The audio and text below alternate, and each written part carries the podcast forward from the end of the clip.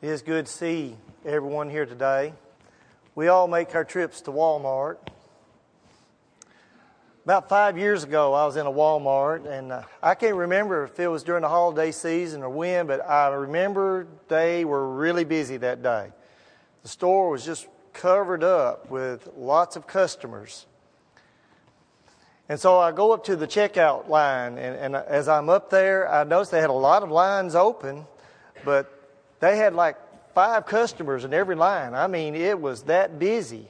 So I get looking, and lo and behold, here's one just has a couple of buggies in there. So that's where I'm going to go. And I slide right up into that.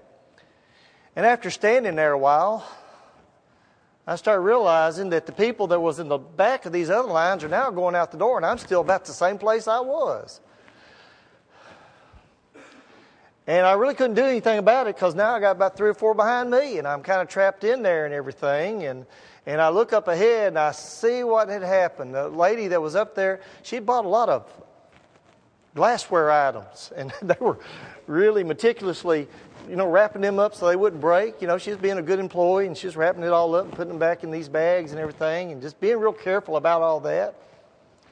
So I stood there, and the next customer, she gets up there. Well, they ran out of register tape. So they had to fix that. And then the lady behind me, she says, "What on earth is going on up there?" And that's when I had one of those epiphany moments, that aha moment. And I turned around and I said, "Ma'am, here's the problem. You had to get in the same line with me." She said, "What do you mean by that?" I said, "I am that guy." She goes, "That guy? What guy?" I said, "I am that guy that always gets in the slowest line. It don't matter every time. I will find the slowest line every time I come to this store." And she chuckled a little bit. I said, "I'm also that guy. I always find the noisiest buggy. Listen to it. Thunk, thunk, thunk, thunk, thunk. I find that one every time. Every time I go in there. I'm also that guy. If I buy a big item, and they turn that beeper off, it don't work. I'll go out the door, it's going to beep, and they call me back in. I got to show them the receipt anyway. I'm that guy." Well, I spoke to y'all Wednesday evening before Thanksgiving, and we talked about blessings. Despite all these little silly things, I am blessed, and I'm happy about the blessings that God has blessed me with. I just say those things. I say it jokingly a lot, and about halfway, because these things do seem to happen, but that's just part of life, isn't it? I think we all probably experience things like that.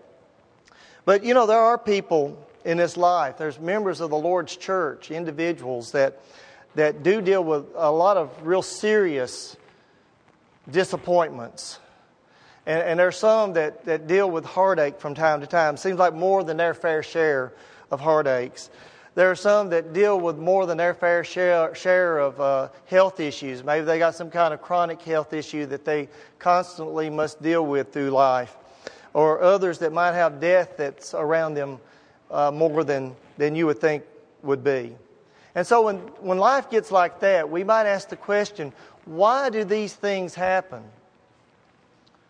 Why does God allow it to happen in the first place? And so I'm praying to God, to take care of some of these things. Why isn't God answering me? Why doesn't God answer? Why doesn't He answer quickly? Well, we need to first realize that God does things for us in His own time. He does bring blessings upon us. But the quick answer to all that is simply this, Romans 8:28, where we find that the Scripture teaches us that all things work together for good to those who love God and to those who are called according to His purpose. We must believe that. God will take care of us if we just keep our faith and our trust in Him.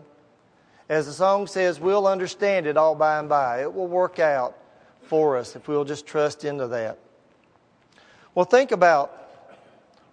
what about Paul? Paul is the one that penned those words, and I know he was inspired by the Holy Spirit, but he penned those words that all things work together for good to them that love the Lord. But let's look at Paul's life for just a little bit. He was Saul of Tarsus. And as I think about Saul of Tarsus, the Scripture don't tell us very much about Saul of Tarsus, but it does tell us that he was an educated man. He seemed to be very prominent among the Jewish people, And all indications was that he was one that was respected and he was loved. He was well favored by his peers. I don't see any indication that his life had any wrong turns in it, so to speak. He was one that he was enjoying a good life. But there was this thing called Christianity going on, and because he loved God, he was concerned about that. He was persecuting these Christians. But other than that, life was going along pretty good for him. But then we read the story in Acts chapter 9. On his way to Damascus, you know the story. And how he finds himself there before Ananias after the Lord told him to go into the city. And there he'll be told what to do. He's in the city, and Ananias says, you know, why tarriest thou? Why do you wait?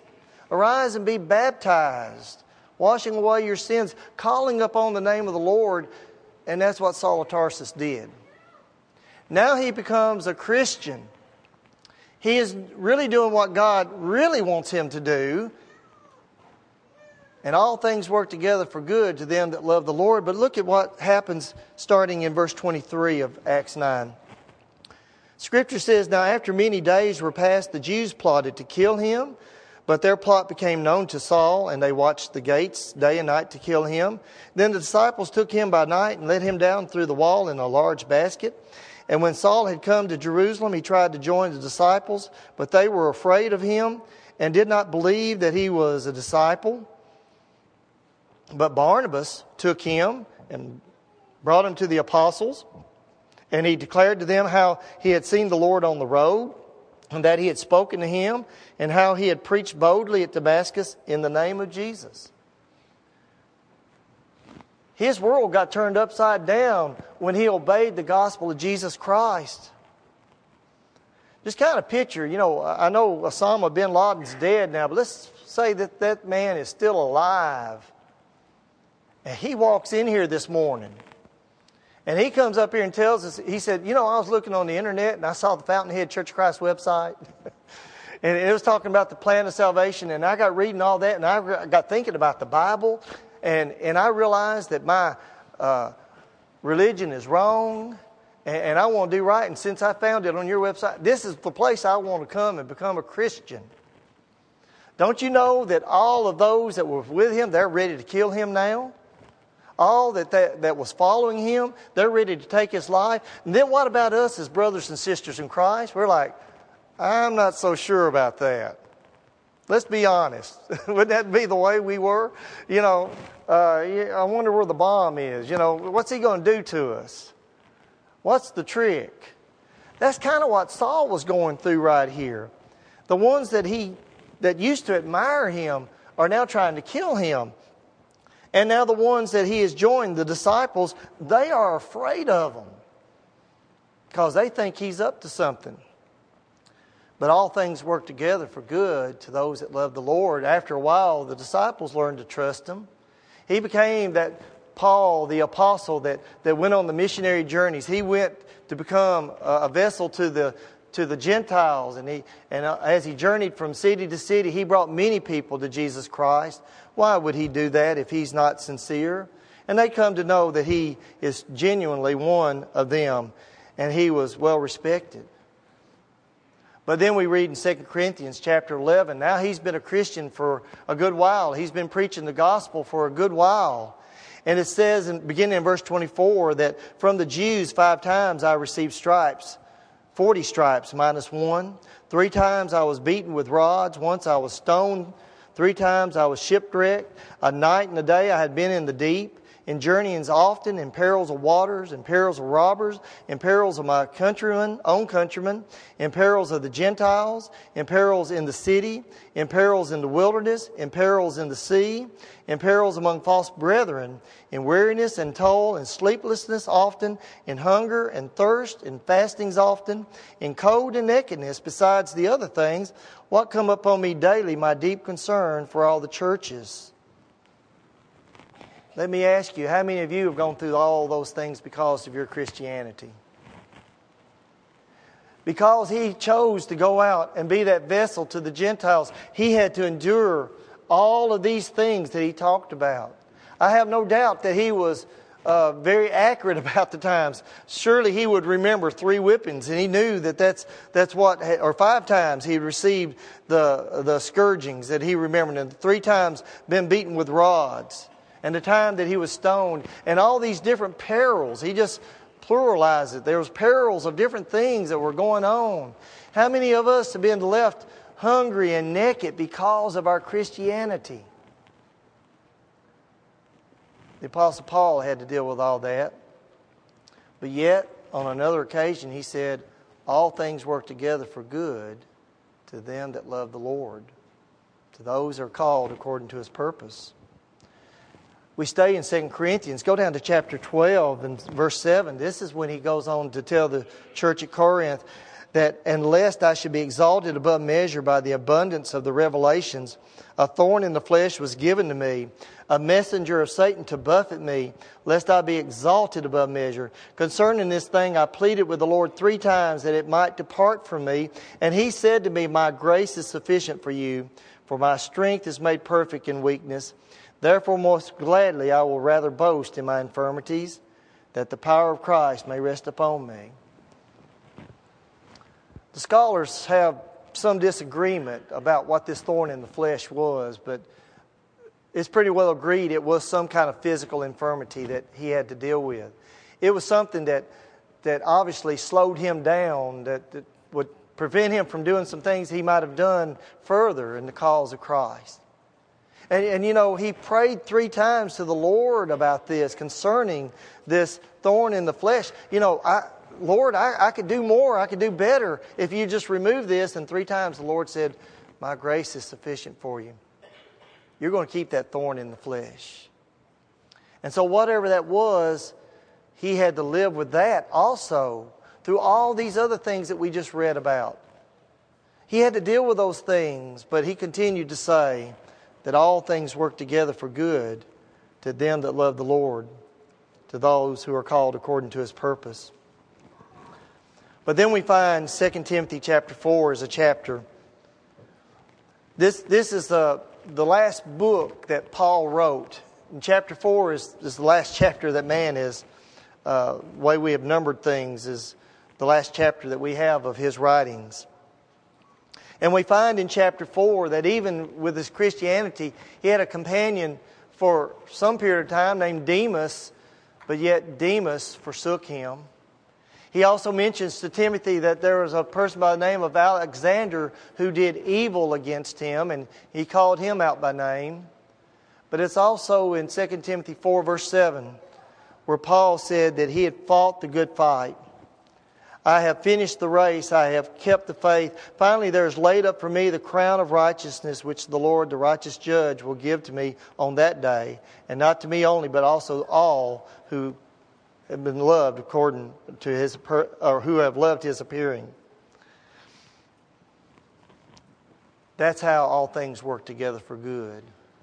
He endured a whole lot during his life, but he saw the finish line coming, and he saw the prize on the other side of the finish line. He saw Jesus over there. He saw relief from all of these sufferings that he had. He knew that all the things that he had to deal with, it's going to work together for good when his time on this earth is through. And he was looking forward to that. But we can also ask this question. What about Joseph? This is the Joseph that we read about in the book of Genesis. The story starts concerning him around chapter 37 of Genesis and goes all the way really through the end of the book in chapter 50. We find in Genesis chapter 37, verse 3 and 4, that he was a 17-year-old boy. He was loved by his father. His father gave him a coat of many colors. He was also one that was able to interpret dreams. Do you have crazy dreams and you wake up and you go, what on earth was that about? Well, people have these dreams, or he'd have the dreams. But he could tell you what the interpretation of the dream was. And his interpretations didn't go well with his older brothers, 11 of them. And because of that, and because how the Father loved him and how he had the coat of many colors, we find that his brothers hated him. So we find later on in chapter 37, the brothers get together. They've gone off on a journey, so to speak. And now the brothers have plotted first to kill him. Let's kill baby brother. We don't like him. So let's just take his life. But after some discussion about it, and some of the older brothers had a little better, clearer head about this, they decided, let's just put him down in a pit. They put them down in this pit. They take the coat off of them. And eventually, when they go back home, they show the father that the coat and tell him the story of how he was killed by a wild animal. But while he was in the pit, we find that there was a group of Midianites that had come by, and they just sold him to the Midianites. And later on, these Midianites, as they're traveling toward Egypt, sell Joseph to a man by the name of Potiphar, who was the captain of the guard in Egypt. So all things work together for good to them that love the Lord. That's what Paul said. But look what's happened to Joseph. He was a godly man. Well, we find in chapter 39 that as Joseph was a servant to Potiphar, at least he wasn't some kind of a sweat slave. He wasn't someone that was having to get out in the heat of the day and work in the fields and or maybe build a building or something that was strenuous and that would be hard on us physically. Instead, he became a trusted servant of Potiphar. Notice I say the word trusted. Potiphar trusted him with everything. He was a household servant. He was one that was treated well by his master because his master trusted him. But as he was faithful to do all these things, apparently we find that, Joseph was an attractive young man, at least he was to Potiphar's wife. And we know that she was dishonorable. And here she comes, and she's wanting to have this affair with him. He would have nothing to do with it. He flees away. So what does she do? She turns the story around and tells her husband that he is pursuing her. And Potiphar has Joseph put into a prison now. Paul says all things work together for good to them that love the Lord. Well, he's in prison. And while he's there, we read about the things that take place in this prison and the things beyond that, starting in Genesis 40 and the following chapters. And we find that while he's in his prison, there was this baker in there, and there was this butler that was in there. And they had these dreams. And you know what Joseph was able to do? He was able to interpret those dreams. And we find that those dreams came to pass. One of which is where the baker is restored back to his place and before Pharaoh to be Pharaoh's baker. And now he's there with Pharaoh, and somewhere along the way, now Pharaoh is having these troublesome dreams. And he wants someone to interpret his dreams. He knows they must mean something, but he don't know what they mean, and he's concerned about this. And the baker, knowing this, he says, I can tell you who can interpret your dreams. There's this fellow in the prison named Joseph. He can do it. And so Joseph is brought up before the Pharaoh, and without going into all the details, we know that Pharaoh had these dreams, and the interpretations of the dreams was this, is that the land was about to go through 7 years of plenteous crops, followed by 7 years of a famine. And Joseph said, that's the meaning of your dreams. That's some pretty important information, isn't it? If you are a king, if you're a leader of a nation, if you are the Pharaoh, this is very important to know. And he trusted the interpretation of Joseph's dreams. He believed it. And he acted upon it by putting Joseph second in command in all the nation to store up the food during those 7 years of plenty so that when the 7 years of famine would come, there would be enough food for everyone in Egypt and even beyond. And Joseph was able to do that. So we find that through all those years, Joseph was second in command. And indeed, all things work together for good to them that love the Lord. But a little side note, all these things that took place over a span of 27 years. God didn't fix it for Joseph the next day. It took 27 years to get Joseph to that point. And so Joseph found that all things work together for good to them that love the Lord. Well, let's look at one other example this morning. And we asked the question, what about Job? We all know the story of Job. In Job chapter 1, verses 1 through 3, the book starts out by telling us that there was a man in the land of Uz whose name was Job, and that man was blameless and upright, and one who feared God and shunned evil. And 7 sons and 3 daughters were born to him. Also his possessions were 7,000 sheep, 3,000 camels, 500 yoke of oxen, 500 female donkeys, and a very large household, so that this man was the greatest of all the people of the East. He was the greatest of all the people of the East during his day and time that he was here upon this earth. He was a blessed man. He had it all. Well, we know what happens there in the chapters, the verses ahead, I should say. In that first chapter, we find that the devil, Satan, visits God. And he's kind of bragging about how he's really messed people up here on this earth. God says, if you considered my servant Job, and well, look at all the things you've given Job. Of course he follows you. You let me take those things away from him? He ain't going to be this righteous, upright man. He's not going to be like that. So God allowed the devil to do this. And as we read through that chapter, we find that in one day, here's the greatest man in the East, and in one day, he has a servant to come tell him that the Sabians stole all his oxen and donkeys and killed all the other servants that were there. And that same day, someone else comes and tells him that his sheep and his servants had died in a fire. And on that same day, the Chaldeans had came and stole his camels and killed all those servants that were watching them. And then we find on that same day that all 10 of his children, those 7 sons, those 3 daughters, just happened to be in the same house together, and a storm came and blew that house down, and they all perished in that storm.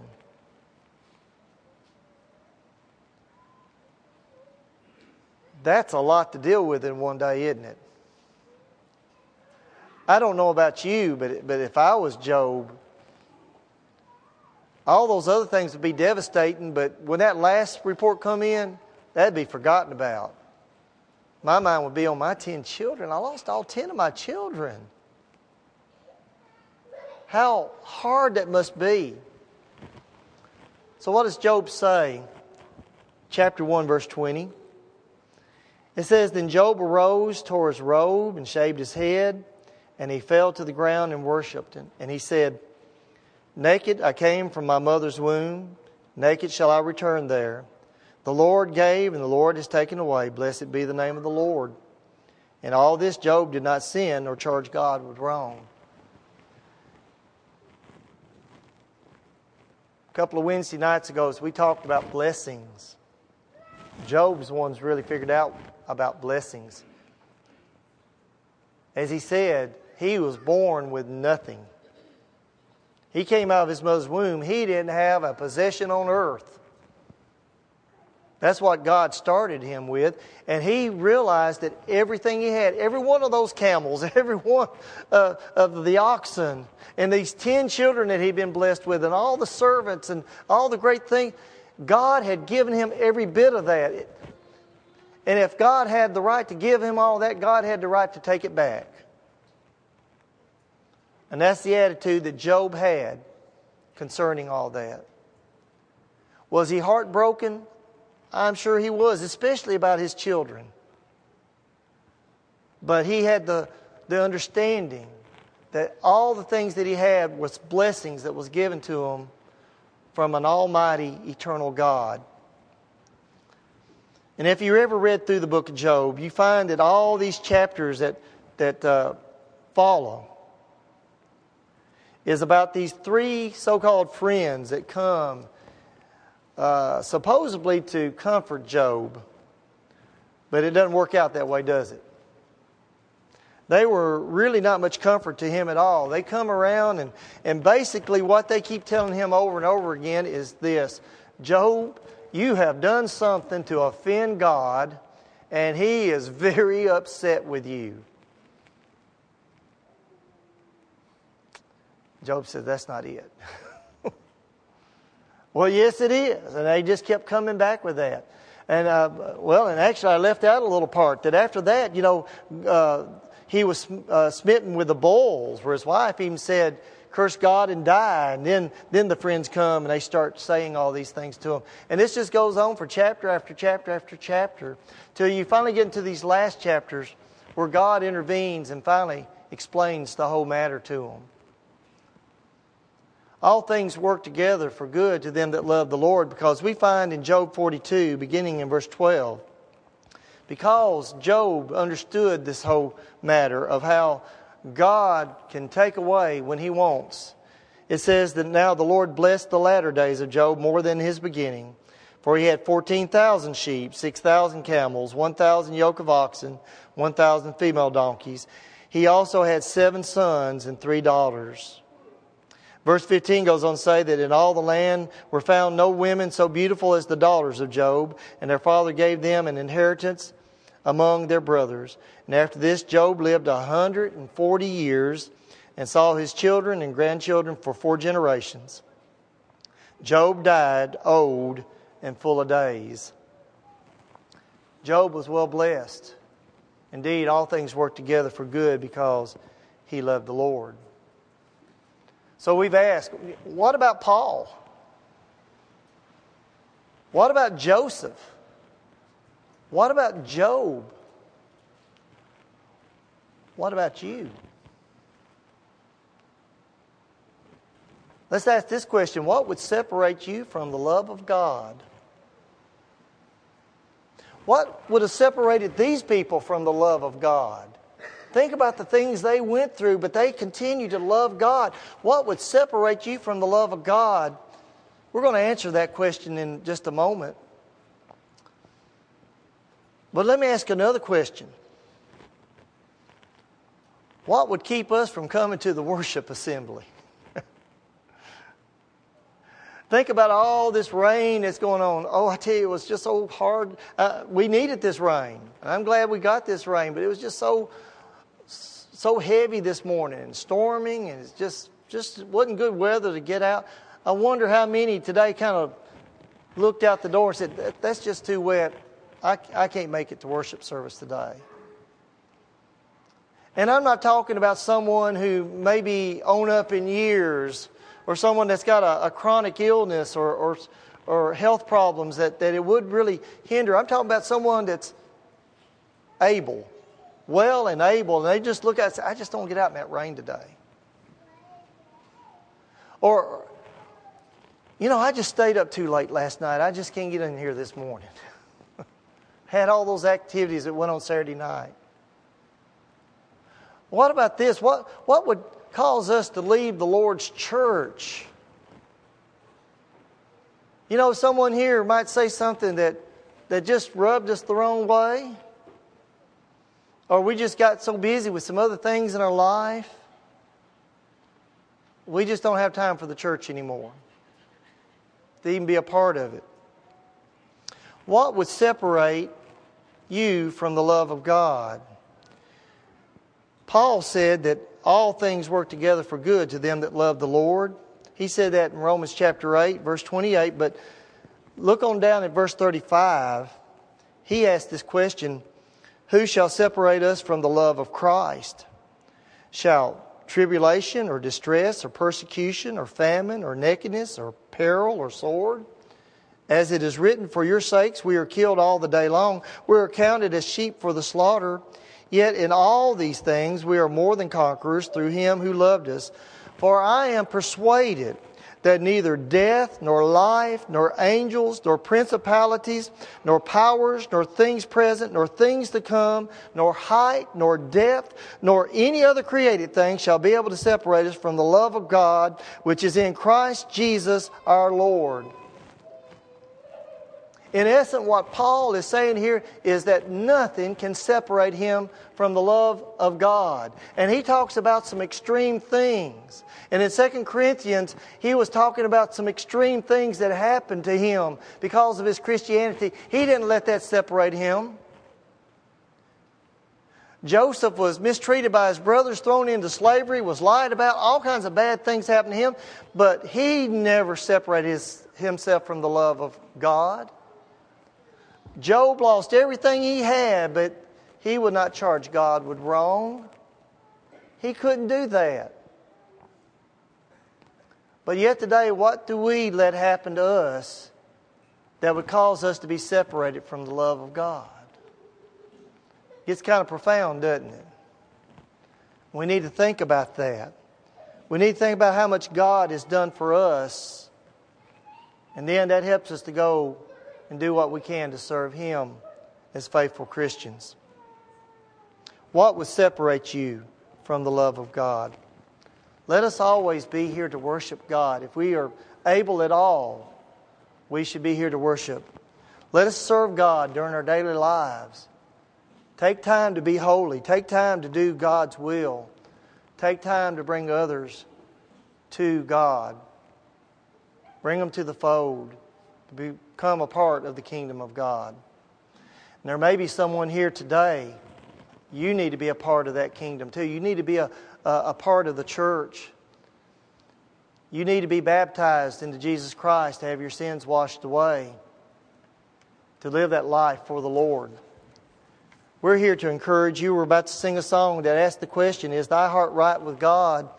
And you need to ask yourself, is your heart right with God? If it's not, you need to do something about it.